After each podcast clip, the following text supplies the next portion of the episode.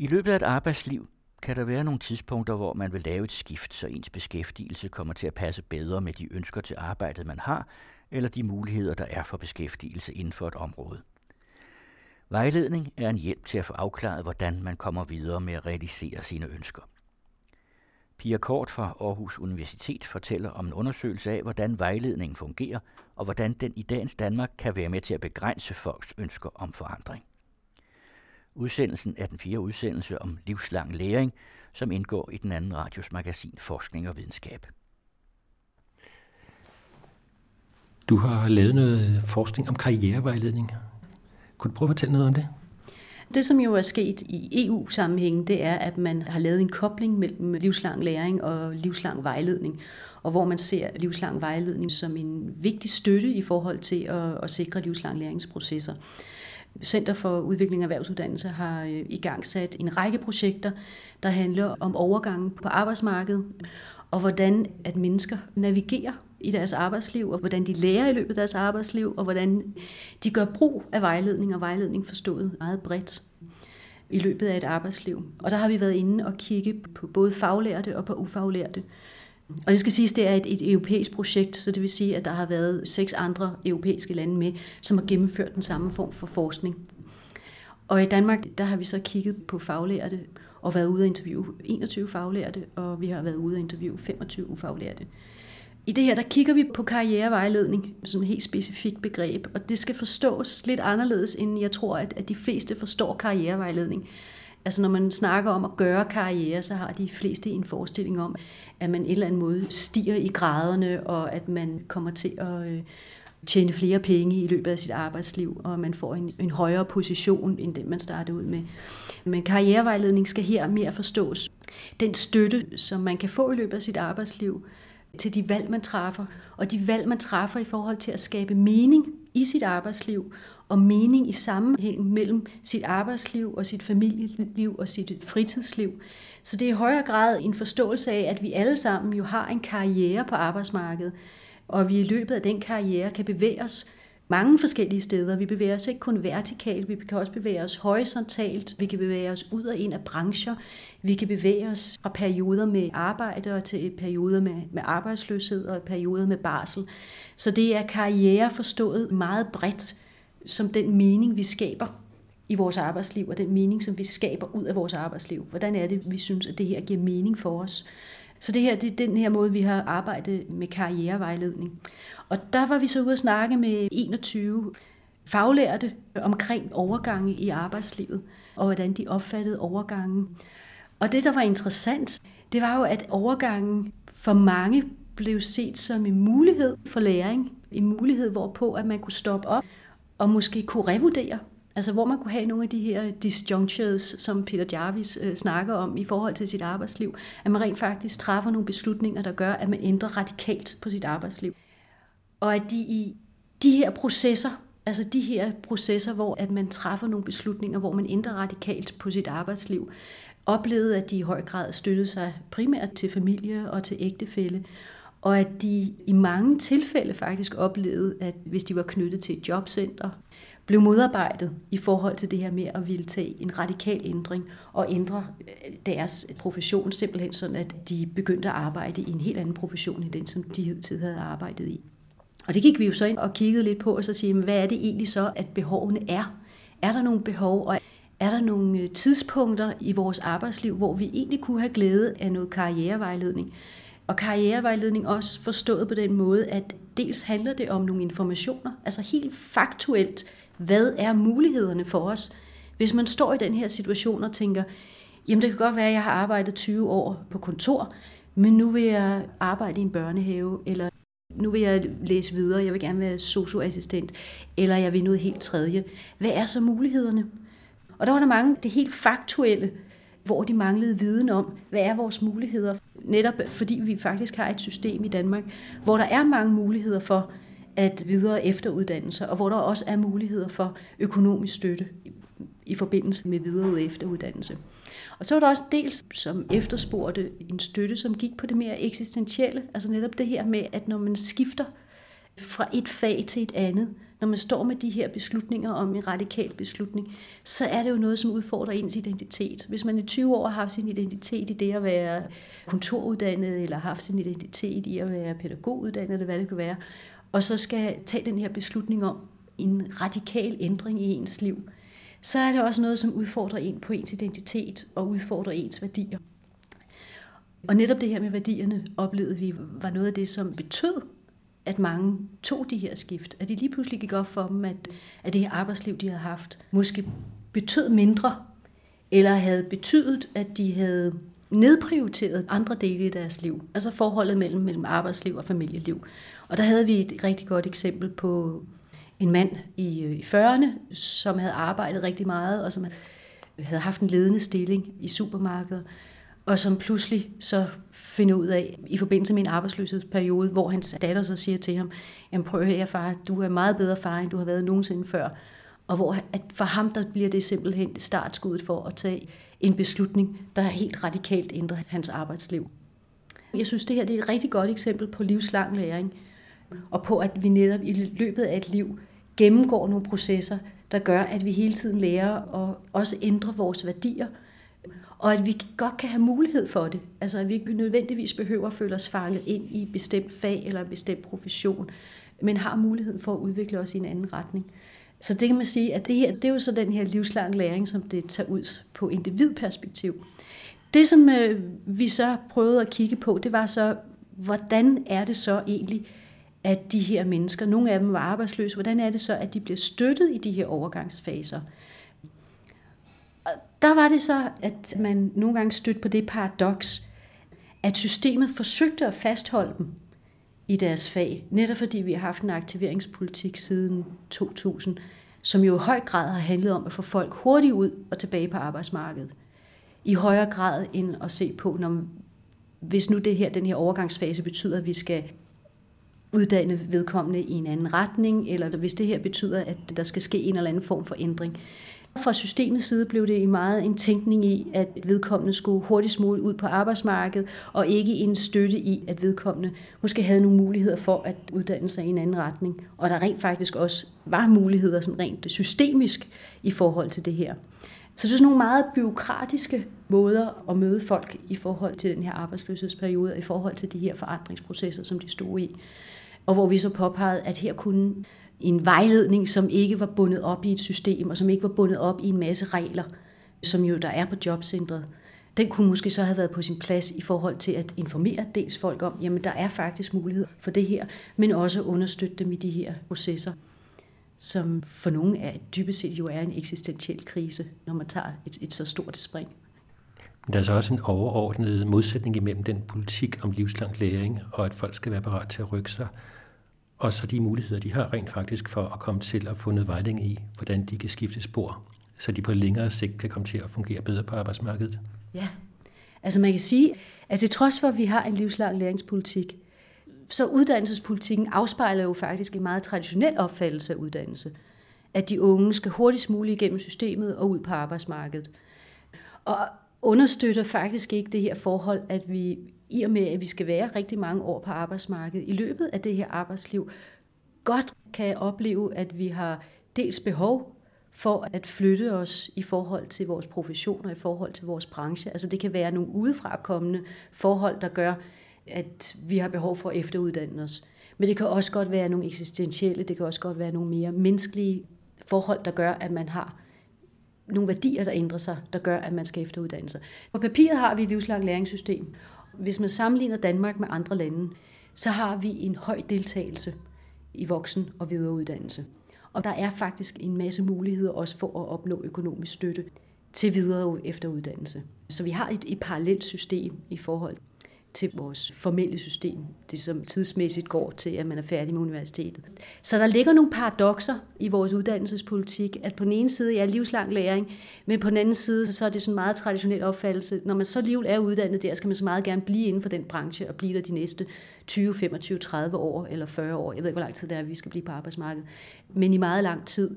Og det, som vi så i vores forskning, det er, at der i 40'erne, Altså i 40'erne, der sker der et eller andet, hvor der er mange, der tager deres liv op til revision, og måske får det her behov for at skifte spor. Altså et spor, som skal skiftes i løbet af, af livet, og som jo så godt kan betyde, at man er aktiv, og måske mere glad aktiv på arbejdsmarkedet de sidste 20-25 år, man skal være der. Og det er selvfølgelig et spørgsmål om økonomi, men det er også et spørgsmål om vejledning, og det er et spørgsmål om vejlede folk om de muligheder, der findes. Hvad er der egentlig af muligheder for, at man kan uddanne sig midt i livet og uddanne sig i en anden retning, end det man måske oprindeligt havde tænkt sig eller troet, at man ville uddanne sig i. Så livslang læring kræver jo et eller andet sted også, at man sætter nogle systemer op, som understøtter, at vi gennem livet godt kan tage de her brud, og vi også kan tage de her brud i forhold til, til vores professioner, i forhold til det fag, hvor vi oprindeligt er uddannet. Så det er rigtigt, der er nogle paradoxaliteter i det, og især, jeg synes især i forhold til de unge, hvor at de jo i den grad bliver presset igennem uddannelsessystemet. Altså uddannelse er blevet den her pligt. Altså man kan sige, at den her læringsforståelse, der ligger også i vores uddannelsespolitik, er jo også det, som vi med meget nedsættende ord, dengang jeg arbejdede i Danmarks Erhvervspædagogiske Læreruddannelse, kaldte for tankpasser pædagogik. Altså en forestilling om, at vi kan fylde folk op. Vi åbner låget på dem, og så fylder vi noget ned, og så kommer de ud i den anden ende som sådan produktive enheder. Man kan sige jo rent læringsteoretisk, så ved vi jo godt, at folk lærer i forskellig hastighed, lærer på forskellig vis, og det bliver der jo ikke taget højde for. Og vi ved også godt, at unge modnes på forskellige tidspunkter, så for nogen er det måske ikke lykken at blive øh, presset ind i en uddannelse som 15-16-årig, men som 18-årig kan det godt være, at det er der, de har den modenhed, der skal til for at komme igennem en uddannelse. Men hvis man så der har oplevet det her enorme pres, og måske har oplevet tre eller fire nederlag på en erhvervsskole, en produktionsskole, på HF osv., så kan det godt være, at man begynder at have en modstand mod formel uddannelse i hvert fald. Så man kan sige, at der er mange paradoxaliteter. Vi snakker om livslang læring, og vi snakker om det her livslang lærende individ osv. Og når man så kigger på mange af de her politikker, sådan som de bliver ført, så underbygger de ikke livslang læring, og de underbygger heller ikke, at vi rent faktisk er lærerne gennem hele livet. Men at det her med, at man kan være en ikke-lærer, altså non-learner, i sådan en politisk optik. Så der ligger nogle paradoxaliteter, og der ligger nogle øh, modsætninger imellem sådan læringsteoretiske og så det økonomiske. Det økonomiske rationale er det overgribende rationale i forhold til vores uddannelse i dag. Altså, det handler vidderligt om at få folk hurtigst ud og, få og gjort dem produktive hurtigst muligt. Så det her læringsteoretiske og det humanistiske og det dannelsesmæssige osv. Hvis man analyserer på policy-dokumenter, så kan man stadigvæk godt finde henvisninger til det, men det er det økonomiske rationale, som driver vores uddannelsespolitik og som driver vores livslang læringspolitik i dag. Desværre, vil jeg sige. Du snakkede før om øh, manden, der var arbejdsløs. Og så så han, øh, måske han skulle til at skifte karriere. Ja. Men øh, der er for nogle forskellige punkter, I har set på, hvornår det er, man ser, at man måske skulle leve noget skift. Også noget andet end arbejdsløshed. Ja, altså hvis man kigger på overgangsbegrebet, så rent politisk så er overgangen, det er jo så noget, der skal minimeres. Og vejledning er jo det, der skal hjælpe til til at minimere de her overgange, fordi overgange er ikke effektive, og der er masser af forskning, der viser, for eksempel hvis folk er langtidsarbejdsløse, så bliver det sværere at komme ind på arbejdsmarkedet. Men overgange set fra individperspektiv og set fra de fortællinger, som dem vi har været ude at interviewe, der er overgangen ikke altid noget, der er synligt. Det kan godt være nogle tanker, man går og gør sig omkring ens arbejdsliv, og som på et eller andet tidspunkt så manifesterer sig i, at man siger, okay, nu vil jeg ændre helt spor. Det kan også være i mus-samtale, altså en medarbejderudviklingssamtale, som sætter gang i nogle tanker om, okay, men det kan godt være, at jeg skal skifte spor her. Vi interviewede 21 personer, og jeg vil sige, at i øh, vores udvalgelse af de her 21 personer, var det ikke et kriterium, at de havde været udsat for stress eller havde oplevet stress i løbet af deres arbejdsliv. Men over halvdelen af dem havde simpelthen erfaringer med stress. Og stress er i høj grad noget, som sætter gang i tanker omkring ens arbejdsliv og hvad ens arbejdsliv gør ved en, og hvad det er, der giver mening for en i forhold til, til at skabe en ordentlig balance mellem familie, arbejdsliv og så ens egne behov. Arbejdsløshedsperioden er jo meget synlig i forhold til de systemer, som vi har sat op. Men sådan noget som stress er ikke synligt. Hvis man er ansat, har man en samtale med sin arbejdsplads. Men det er jo ikke en samtale, som på nogen vis understøtter en, hvis man går og har nogle tanker om, at man gerne vil lave en ændring i forhold til ens arbejdsliv. Så stress for eksempel kunne godt være en overgang kunne godt indikere en overgang, hvor man måske kunne have behov for at tale med nogen omkring, hvad skal ens arbejdsliv, hvordan skal det se ud fremover? Også det faktuelle, altså også de her informationer, fordi vi har et utroligt komplekst uddannelsessystem, som kan være meget, meget svært at overskue. Det er klart, når man som uddannelsesforsker, så tænker man, okay, det er jo sådan, vores uddannelsessystem ser ud, og det er sådan her, at man, man kan navigere i det. Men for den enkelte, der ikke har det overblik over uddannelsessystemet, så er vores uddannelsessystem simpelthen en labyrint at finde rundt i. Og der kan man godt have behov for den her information, og så sige, at det her det er faktisk mulighed. Der er noget, der hedder SVU, der er noget, der hedder GVU. Der er nogle muligheder for dig, og skal vi prøve at finde ud af, hvordan det er, vi kan udnytte de her muligheder. Man kan så sige, at det kunne være med til dels at understøtte den enkelte, men det kunne altså også være med til at understøtte systemet, det skal man jo ikke glemme, fordi det jo netop kunne betyde, at folk kommer hen i nogle steder, hvor de så trods alt kan være produktive. Vi, vi har 30.000 øh, stresstilfælde om dagen, ikke? 30.000 mennesker, der er ramt af stress. Det er jo også en samfundsøkonomisk byrde af rang, når der er så mange, som bryder ned med stress. Der kan man sige, at mange af de her ting, som vi har snakket om i dag, pligten til hele tiden at være beskæftigelsesegnet, pligten til hele tiden at udvikle sig. Det har Svend Brinkmann jo beskrevet rigtig godt, altså hvor han siger, at vi skal også til at tage nej-hatten på. Altså vi skal ikke hele tiden udvikle os, vi skal ikke hele tiden. Altså den her acceleration, der finder sted, er også med til at gøre, at vi bliver udbrændte. Så når vi er inviteret til mus-samtale, og vi skal tænke over, hvor vi skal være om fem år, så kan det godt være, at man siger, at jeg er egentlig godt tilfreds med mit arbejde, så her kan jeg egentlig også godt være om fem år det er jo alle de her paradoxaliteter. Man kan sige, at, at vi som enkelte individer, så, så får vi navigeret. Altså der er mange, der kan navigere i de her systemer. Men der er også mange, som oplever stress og, og udbrændthed. Og der kan man sige, at der handler det måske også om, at vi begynder at kigge nærmere på, hvordan er det, vi har indrettet vores arbejdsmarked, hvordan er det, vi har indrettet vores uddannelsessystem, hvad er det for nogle muligheder, vi har, og er det egentlig den her måde, som vi synes, at vores samfund bør indrettes på. Det er jo nogle diskussioner, der er politiske, altså hele diskussionen om det gode liv er en politisk diskussion. Den bliver ikke rigtig taget, men uh, det kunne man godt have behov for. De mennesker, I interviewede, havde de overhovedet noget kendskab til, at der var et vejledningssystem, de kunne bruge? Nej. Nej, man kan sige, at vores voksenvejledningssystem, det er meget rettet mod ufaglærte og meget rettet mod små og mellemstore virksomheder, og er i høj grad koblet op i vores voksenuddannelsescentre. Så der er et meget ensidigt fokus i forhold til ufaglærte og lavt uddannede, og i forhold til små og mellemstore virksomheder. Og man kan sige, at det er et fokus, hvor man kan sige, at her kan man gøre den største indsats. Og det er jo så også det, man ser nu i forhold til vejledningsreformen på ungdomsuddannelserne, hvor man siger, at de 80 procent kan godt finde ud af at navigere i det her system, så vi skal fokusere på de 20 procent, som ikke går videre i en ungdomsuddannelse.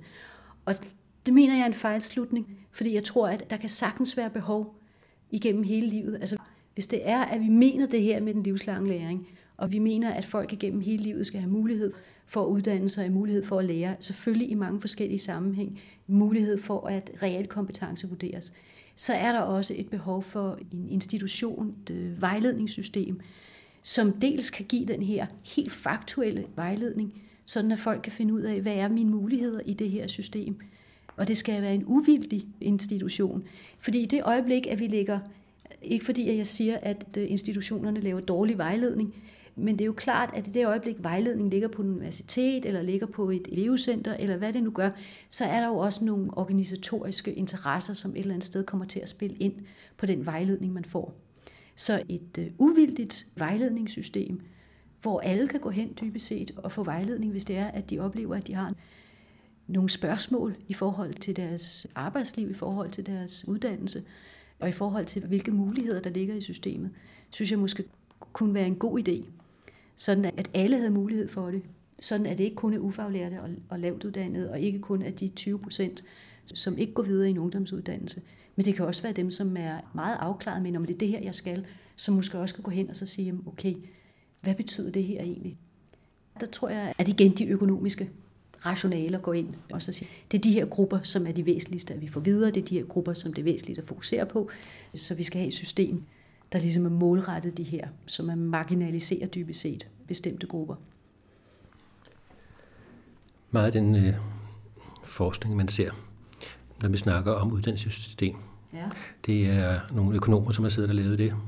Der ligger nogle spørgeskemaer, tusind spørgeskemaer bagved, og så noget statistik. I har valgt en anden øh, tilgang hvor jeg har lavet nogle interviews og analyseret dem. Kunne du prøve at fortælle noget om, hvad det er for noget metode, I har, og hvad det er for nogle fordele, der er ved den metode, I har valgt? Ja.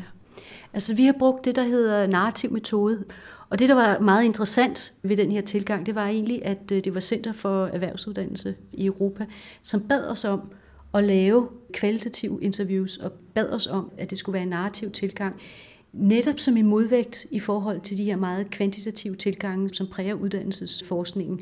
Den her evidens-tanke, at hvis man har kvantitative data, så har man også evidens for, hvad der virker eller hvad der ikke virker. Og det var med henblik på at få en forståelse af, hvad det er for en mening, at det enkelte individ skaber i sit arbejdsliv. Og forstå, hvordan de her individuelle narrativer, de her individuelle historier, de kan indplaceres og forstås i forhold til, hvad kan man sige, nogle kollektive narrativer. Altså de fortællinger, vi har om livslang læring, de fortællinger, vi har om det danske flexicurity-system. Hvordan de individuelle historier, hvordan de kan forstås i forhold til de her større kollektive historier. Og så kan man sige, at det er jo dybest set så er det jo et forsøg på at forstå forholdet mellem aktørerne og strukturerne. Og forstå, hvordan aktørerne også har en agens, altså hvordan de også kan handle, og hvordan de også kan agere i forhold til strukturerne. Men også, hvordan de indoptager nogle af de her fortællinger, som er de kollektive fortællinger. Og noget af det, som vi så blandt mange af dem, vi var ude at interviewe, også blandt højt uddannede, altså vi var ude at interviewe nogen, som var blevet fyret i forbindelse med krisen i 2008, og hvor der var nogle fyringsrunder i det offentlige, som havde siddet også på ledende poster, og som i høj grad overtog den her diskurs omkring arbejdsløse som nogen, der ikke har lyst til at arbejde, og nogen, som er, er arbejdsmodvillige, og som i høj grad følte sig stigmatiseret på grund af deres arbejdsløshed. Og som i tale satte det, og så sagde jeg, at altså, det er jo ikke specielt behageligt at skulle sige, at man er arbejdsløs, netop fordi, at der er de her, hvad kan man sige, kollektive fortællinger om, om dogne Robert og fattige Karina, og at de et eller andet sted jo går ind og påvirker ens selvopfattelse og ens selvværd. Så vi kunne se, hvordan at nogle af de her kollektive narrativer, nogle af de måder, hvorpå man politisk i tale sætter arbejdsløse, de rent faktisk også går ind og påvirker den enkelte, hvor man overtager nogle af de her fortællinger. Og jeg kan huske, at vi var ude og interviewe en, for hvem det simpelthen bare handlede om hurtigst muligt at komme ud af den her arbejdsløshedssituation. Ikke kun fordi hun var interesseret i at få et job, men også fordi, at hun ikke havde lyst til at have det her stigma på sig. Vi snakkede lidt om det, så siger jeg på et tidspunkt til hende, prøv at høre her, altså du er jo blevet fyret i forbindelse med en fyringsrunde. Det er jo ikke en situation, du selv har skabt. Det er en situation, som er skabt først af en global krise, så derefter af nedskæringer i den offentlige sektor, og så er det tilfældigvis dig og ikke din nabo, der det går ud over. Og så alligevel, så påtog hun så meget, altså man kunne mærke, at hun påtog så meget af den her skyld for at være arbejdsløs. Vi prøvede at diskutere lidt frem og tilbage, så sagde jeg, altså, den her kritik skal du jo ikke kun rette indad, den skal du også rette udad. Altså fordi at det er jo ikke din skyld for så vidt, at du er arbejdsløs. Men det er faktisk nogle, nogle strukturer, det er en økonomisk krise, som er, er global, og som du ikke har haft nogen indflydelse på, men som du er underlagt. Så nogle af de her fortællinger omkring arbejdsløshed havde faktisk også en påvirkning på, på det enkelte.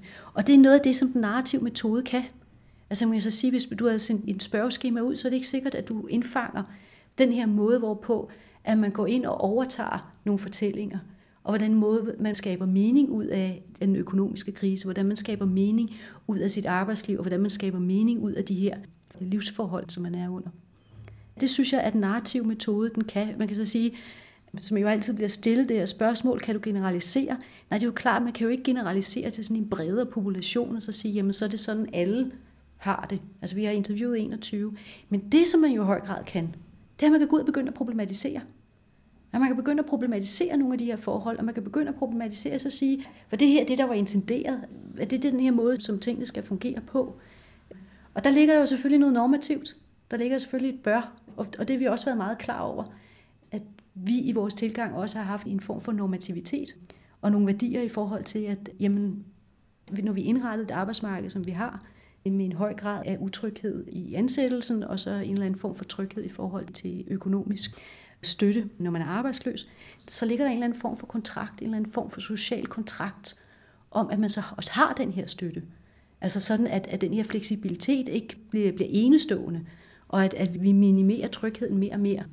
Men at trygheden også indebærer, at man ikke kun skal aktiveres, men man også får mulighed for videreuddannelse, og man får også får mulighed for at reflektere over sit arbejdsliv, og man også får mulighed for at, at skabe nogle af de her overgange. Og der er der jo blandt andet den tyske øh, Günther Schmidt, som har været med til at udvikle det her begreb omkring transitional labor markets, som jo også i sit udgangspunkt er normativt, og hvor at udgangspunktet er, at de her kriser, som vi ser, de er kollektive. Altså når vi har en global økonomisk krise, så er det ikke noget, som man kan henføre til individet. Man kan ikke ansvarliggøre den enkelte kun. Man må også som samfund tage ansvaret for at sige, jamen det er et problem, som vi skal løse. Og så må man prøve at skabe nogle muligheder i de her overgange og de her overgangssituationer, som kan tilgodese de behov, som borgerne har. Og det er med vilje at bruge ordet borgerne. Der ligger helt klart noget normativt i vores tilgang. Men jeg synes, den narrative metode har en, en stor styrke. Netop fordi, at man får øje på de her individuelle fortællinger, og at man kan koble det individuelle med det kollektive, og man kan begynde at forstå nogle af de forhold, altså, og også hvordan den enkelte aktør kan agere i forhold til de her strukturer. Udsendelsen var tilrettelagt af Henrik Moral.